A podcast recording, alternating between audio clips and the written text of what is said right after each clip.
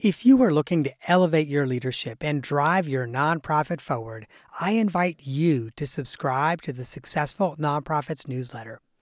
Every week, I curate exclusive, share worthy content that sparks inspiration, innovation, and conversation. From the latest trends to timeless advice, the weekly email newsletter is your all access pass to a treasure trove of resources. But receiving the newsletter is not just about staying informed, it's also about getting our best content first.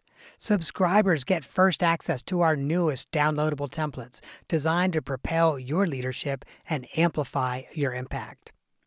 And that's not all, my friend. We are constantly working on new ways to support you and your mission. So, as a subscriber, you'll get updates on our latest projects, opportunities to participate in surveys, and a say in the topics that we tackle next. You will essentially get me as a consultant, coach, and confidant in your inbox, ready to help you navigate the challenges of nonprofit leadership.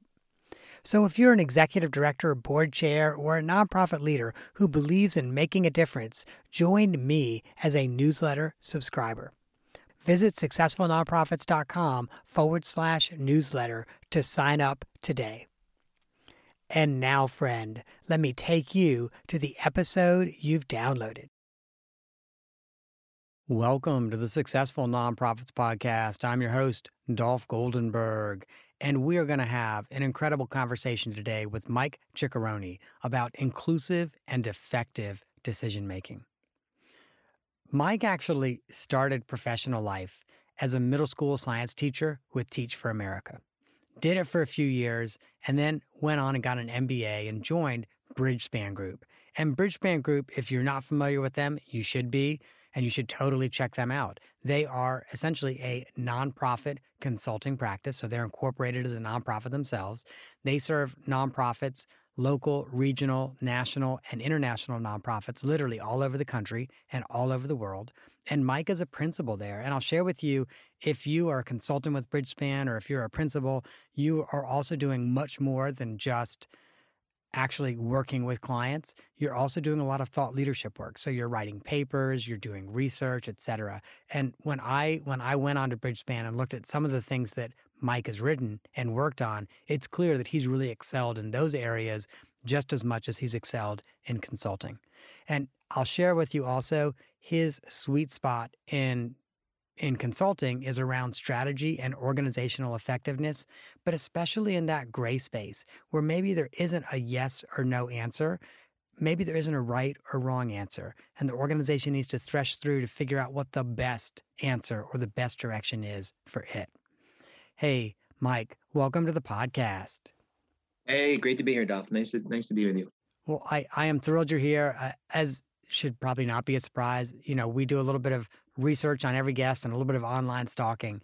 And when I went on to bridgespan.org and looked at some of the things you've worked on, I really, really loved your article around mapping roles when it comes to decision making. And I'm hoping you can tell us a little more about that. Yeah, totally. And um, and this work really came out of an effort at Bridgespan. Like you said, we do a lot of publications and knowledge.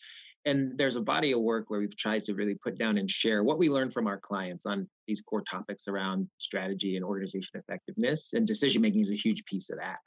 And so we came to this this work in this article that we'll talk about today, really coming from a place where so many of our clients were asking the question, who do you include in decision making and how? And the answer can't be that you include everybody in every decision all the time, right? Um, and so, one of the really effective tools that we use with our clients, that we use ourselves, and that we talk about in this article is the Rapid tool for uh, laying out decision roles.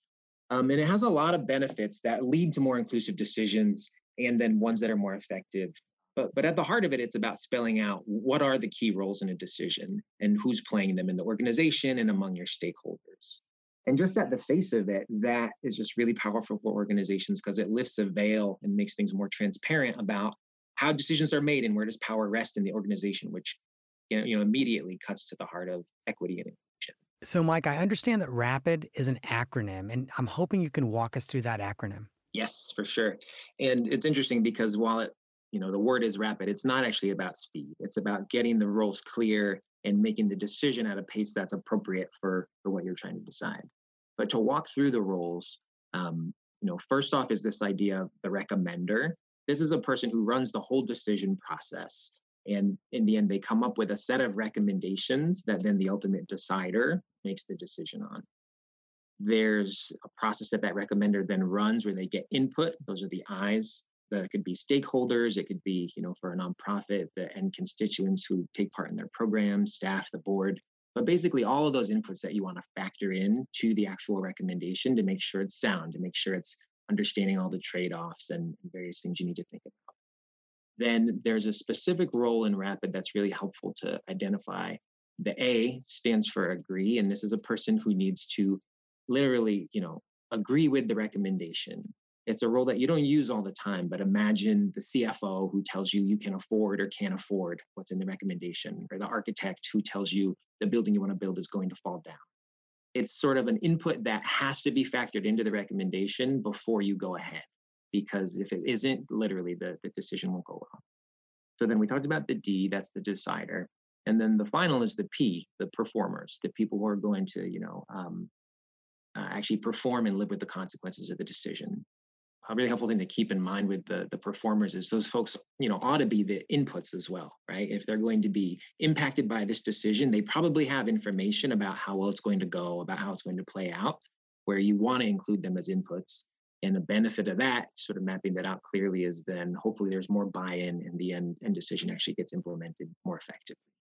That's sort of in short the roles. Um, and it can be just really helpful in organizations to build this shared vocabulary, right? To go into a room and be talking about a decision and be able to step back and say, oh, who has the D on this? Is this me or is this somebody who's not even in the room? Who needs to provide input? Who's going to be affected by it? Um, building that shared vocabulary as a team and then applying this sort of role framework to your decisions just lifts that veil of, you know, who's making decisions? How did that get, I mean, how did that decision get made? Why wasn't I included? Um, and over time, I think organizations really build up this this set of skills and this muscle to make better decisions with it.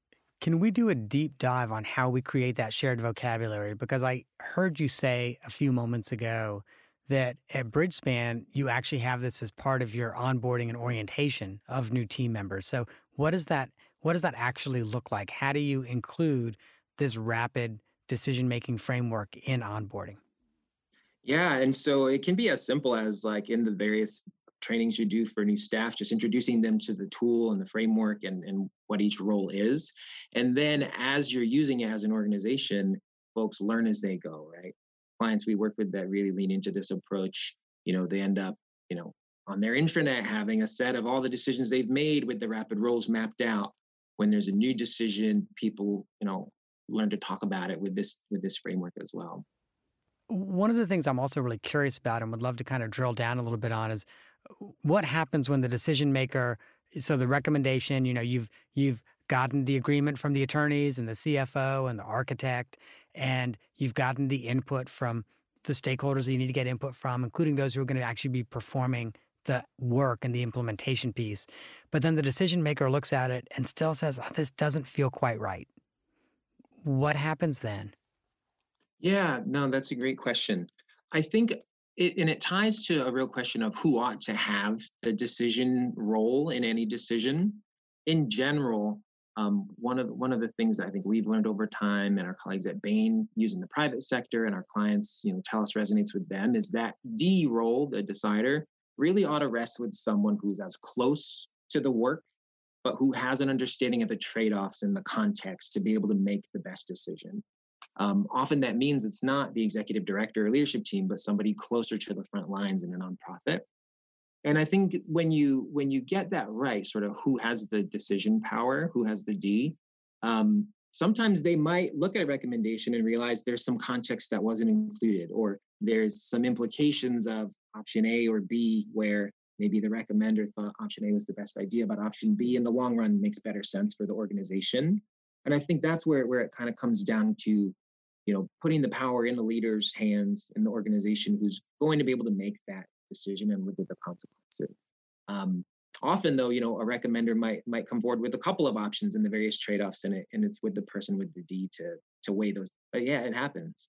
And so you've also touched on something that I think is critically important. I'm glad you've already you've already kind of broached it is delegating that decision making so that it's not it's not the executive director who plays traffic cop or it's not the CFO who plays traffic cop and green lights ideas or yellows them or reds them. Yeah, and you know, in, in writing this article too, we reached out across Bridgespan and our networks just to talk to leaders in the sector who are doing inclusive decision making well.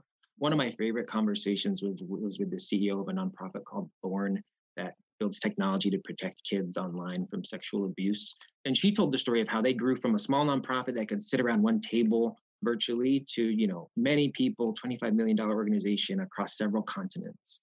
And and one of the things that leader like said that just stuck with me so well was you know over time as they got more complex she had to learn what decisions she didn't need to make what decisions she could not make herself that others in the organization could make which then sort of freed up the leadership team and the ceo to focus on those things and i think it gets at this idea of how you sort of build the capacity in your organization among future leaders to make decisions a big part of that comes from the executive director the ceo letting go of some decision power and sharing that but then not just throwing folks into the deep end to make decisions without support, right? Decision making is a competency, it's a skill, and, and folks get better at it with support, with some guardrails, with an organizational context where they have psychological safety, to put it one way, to actually make decisions and feel like they're going to be trusted with that. So there's a lot there that, you know, when leadership teams and nonprofits realize they need to be making decisions more inclusively, and part of that for them is shared decision power not just throwing the team into the deep end, but sort of building their skills, uh, giving them sort of guardrails and guidance, and, and over time getting better and better at decision making because it really is a skill. And what are some ways that organizations can help new decision makers build their skills? Yeah, so definitely there's a piece that's part of any organization's just overall inclusion and equity journey around building a workplace that feels safe, right? Where people, no matter their background, especially people from marginalized groups, feel like they're going to be able to do their best work. And if they're making decisions, that the decision will be trusted and, and carried through, right? There's also just, I think, building people's skills with mentorship along the way, right? If if someone's a new decision maker, say they're the head of a program committee that's going to be making decisions about a, a given program or service, um, sometimes those folks might need guardrails, right? They might need a sense of, you know, there's a bunch of options we could consider. Just so you know, these sorts of things are really out of bounds because of context you might not have learned about, about our financials or about, you know, other other things that are uh, ED level say. So there's this idea of giving folks guardrails. And then I think it's about, and this is hard, I think, for leaders who really want to make decision making more inclusive, is about for the ex- executive director or whoever's giving up decision power about letting go truly right? And and sometimes people might make a decision that you don't agree with but if you're truly trying to build their power on your team to make decisions sometimes you have to let others make a decision that maybe you, you would have done something different and then see what happens right?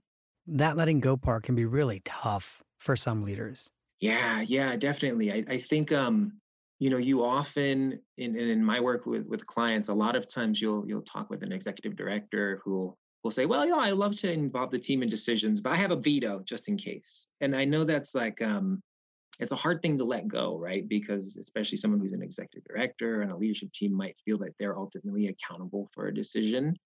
But when when you do keep that kind of veto in your pocket i think it it doesn't lead to the folks on your team building their skills as decision makers in the same way so finding the right topics where actually that decision ought to rest, not at the, the C-suite or the executive director level, and, and then building the muscles, building the competencies of the team so that you really do feel comfortable with that kind of letting go of power is important.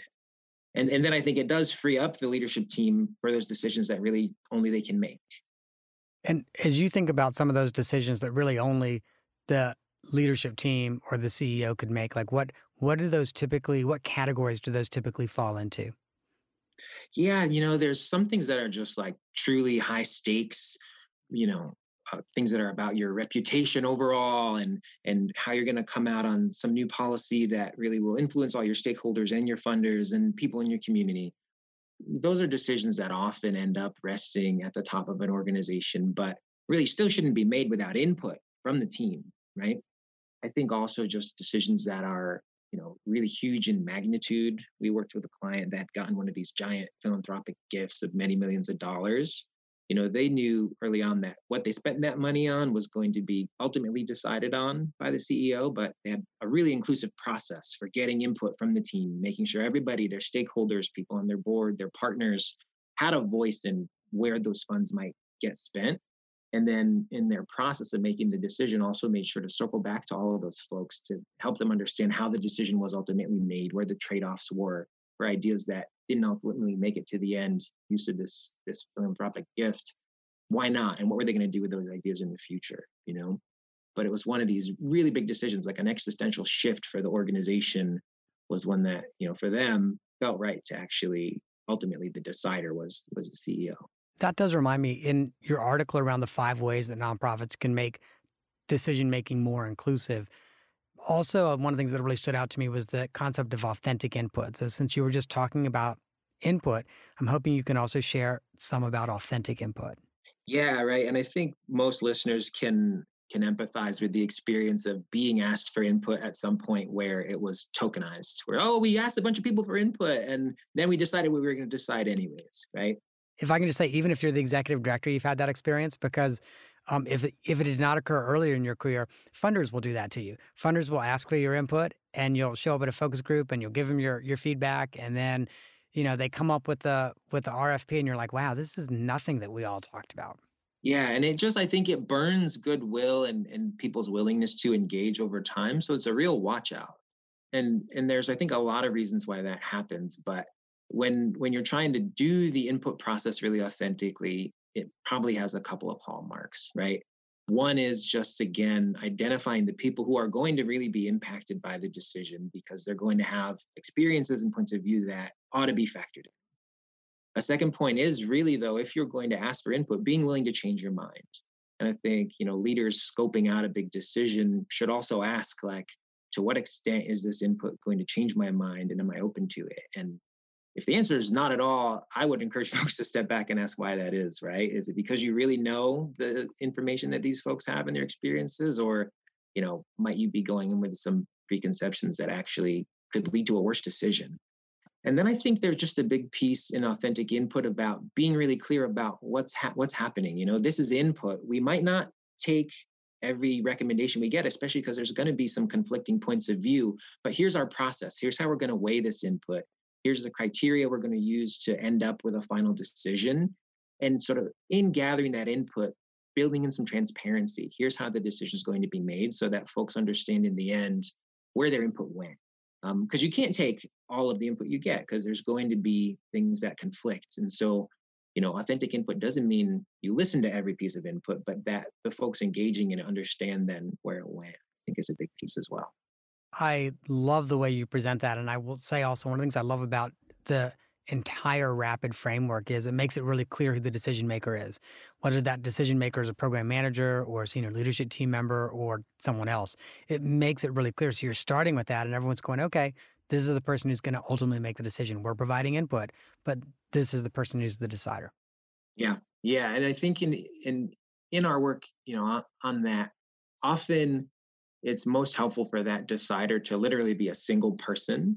Then you don't have the problem of a group who can't decide sort of then well what do we do? And and if you you are the kind of organization where culturally you want to have a group of people hold that decision power it really helps to go into it with clear rules for how you'll break a tie. Are we going to do a majority vote?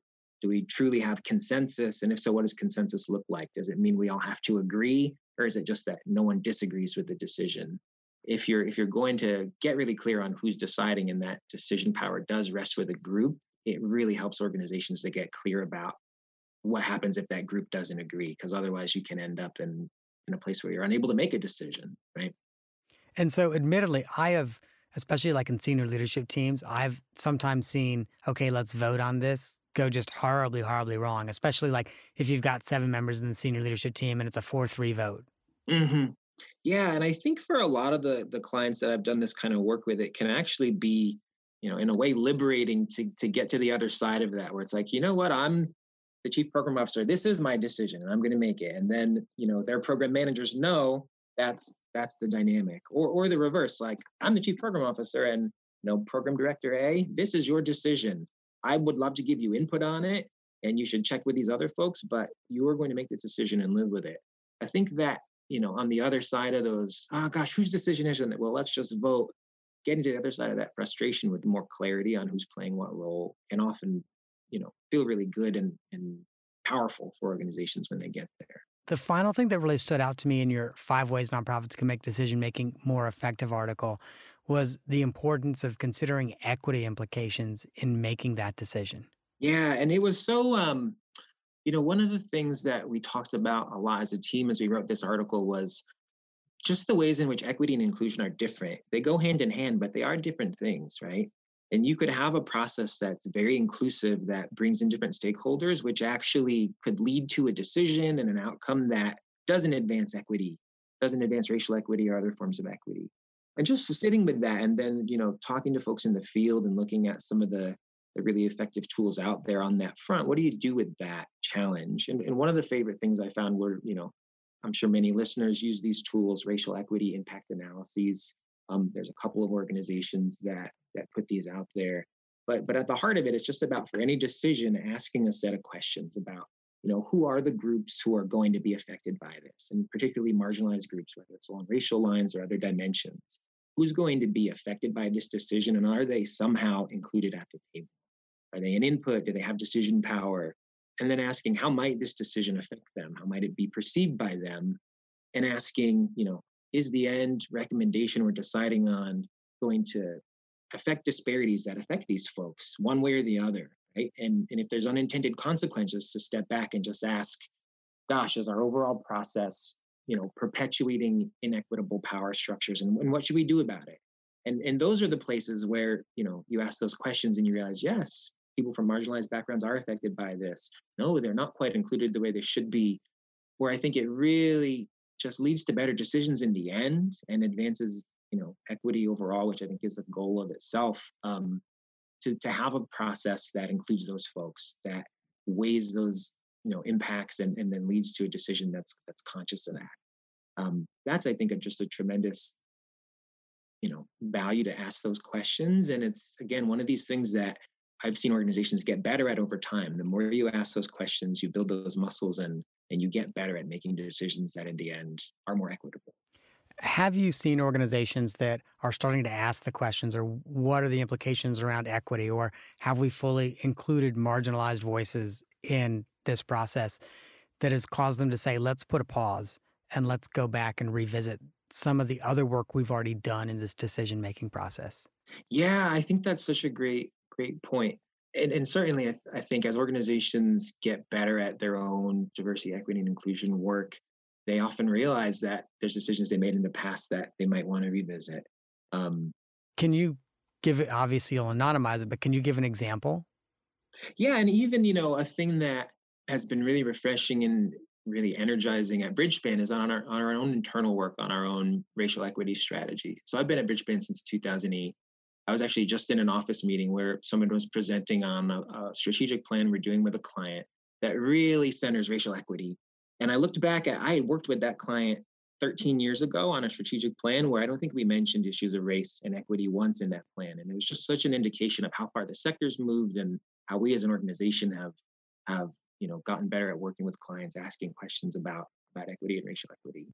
Um, but that's in the context of you know this summer we had a, a really big refresh internally of our own equity strategy where there was a process about gathering input from lots of different folks on different groups, gathering input from our stakeholders, gathering input from our board, from our clients, and thinking about what should be our priorities as an organization that works with lots of nonprofits and lots of funders around advancing equity. How does that look in the US where you take a explicit racial equity lens versus, you know, we're a global organization with teams in India. What does it look like to take an equity lens there, say? And just reflecting on that process, right? Where this summer we went through a, a, very inclusive and exhaustive process to come up with a set of priorities on, on equity as a firm.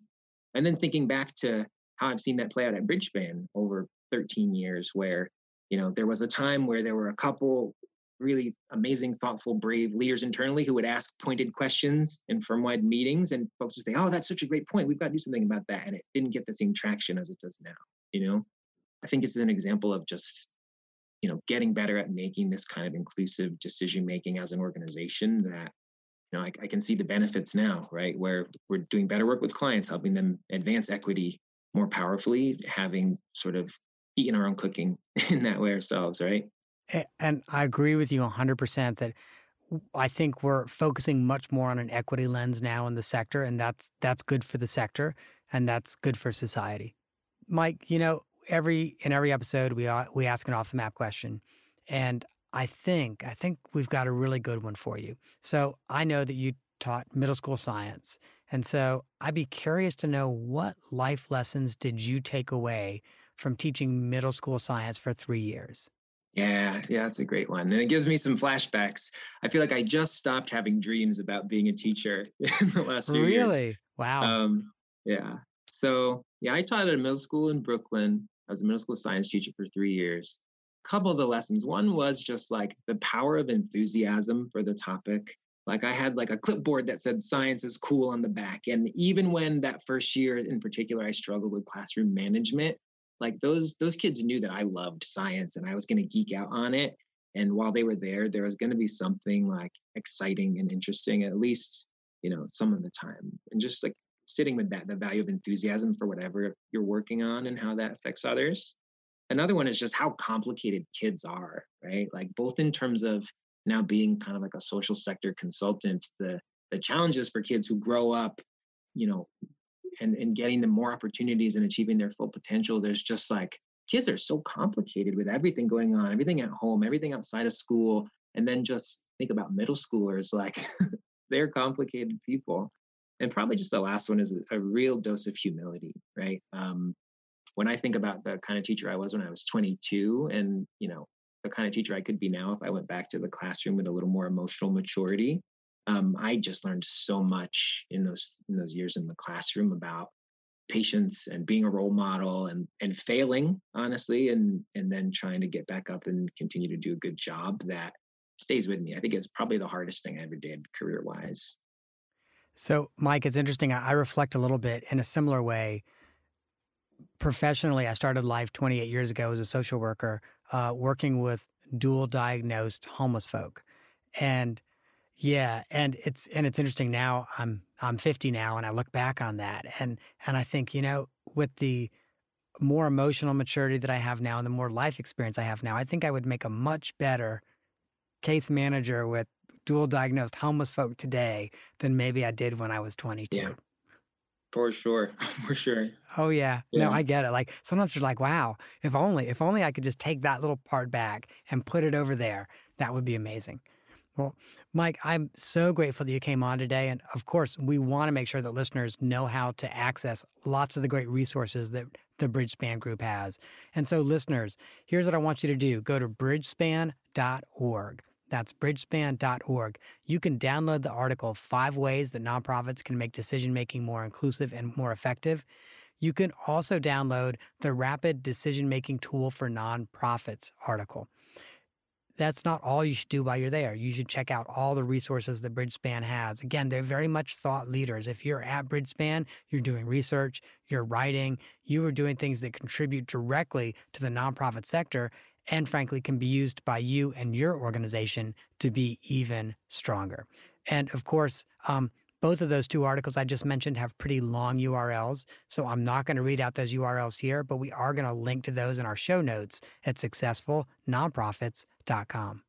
Hey, Mike, thank you so much for coming on the podcast. Hey, my pleasure. Great to talk with you. Thanks for listening, everybody. Even if you were listening at 2x speed, it was fun. I'm I'm so glad you mentioned that because I am that person. I'll sometimes I'll do one and a quarter speed because I'm like, okay, I got a lot of podcasts I got to listen to. So I am kind of that person.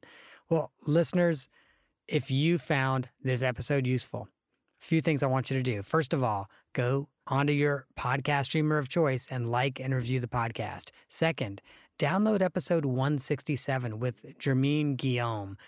That episode was about DEI and leading by example. Also, check out episode 185. That's six ways your nonprofit can be more trans inclusive with Andy Mara. Listeners, that is our show for this week. I hope that you have gained some insight to help your nonprofit thrive in a competitive environment. And you know, I always have to say it. I kind of get tired of saying it, but I got to say it. I'm not an accountant nor an attorney, and neither I nor the Goldenberg Group provide tax, legal, or accounting advice. This show, not a surprise, is for informational purposes only. Also, not a surprise, should not be relied on for tax, legal, and accounting advice. Please, if that's what you need, find a licensed, qualified professional who can assist you. And if you are not sure what type of professional you should be talking to, or maybe just don't know someone who actually is licensed and qualified in that area, you can always reach out to me. I'm happy to help you think through it. And if I know someone, I'm happy to make a referral.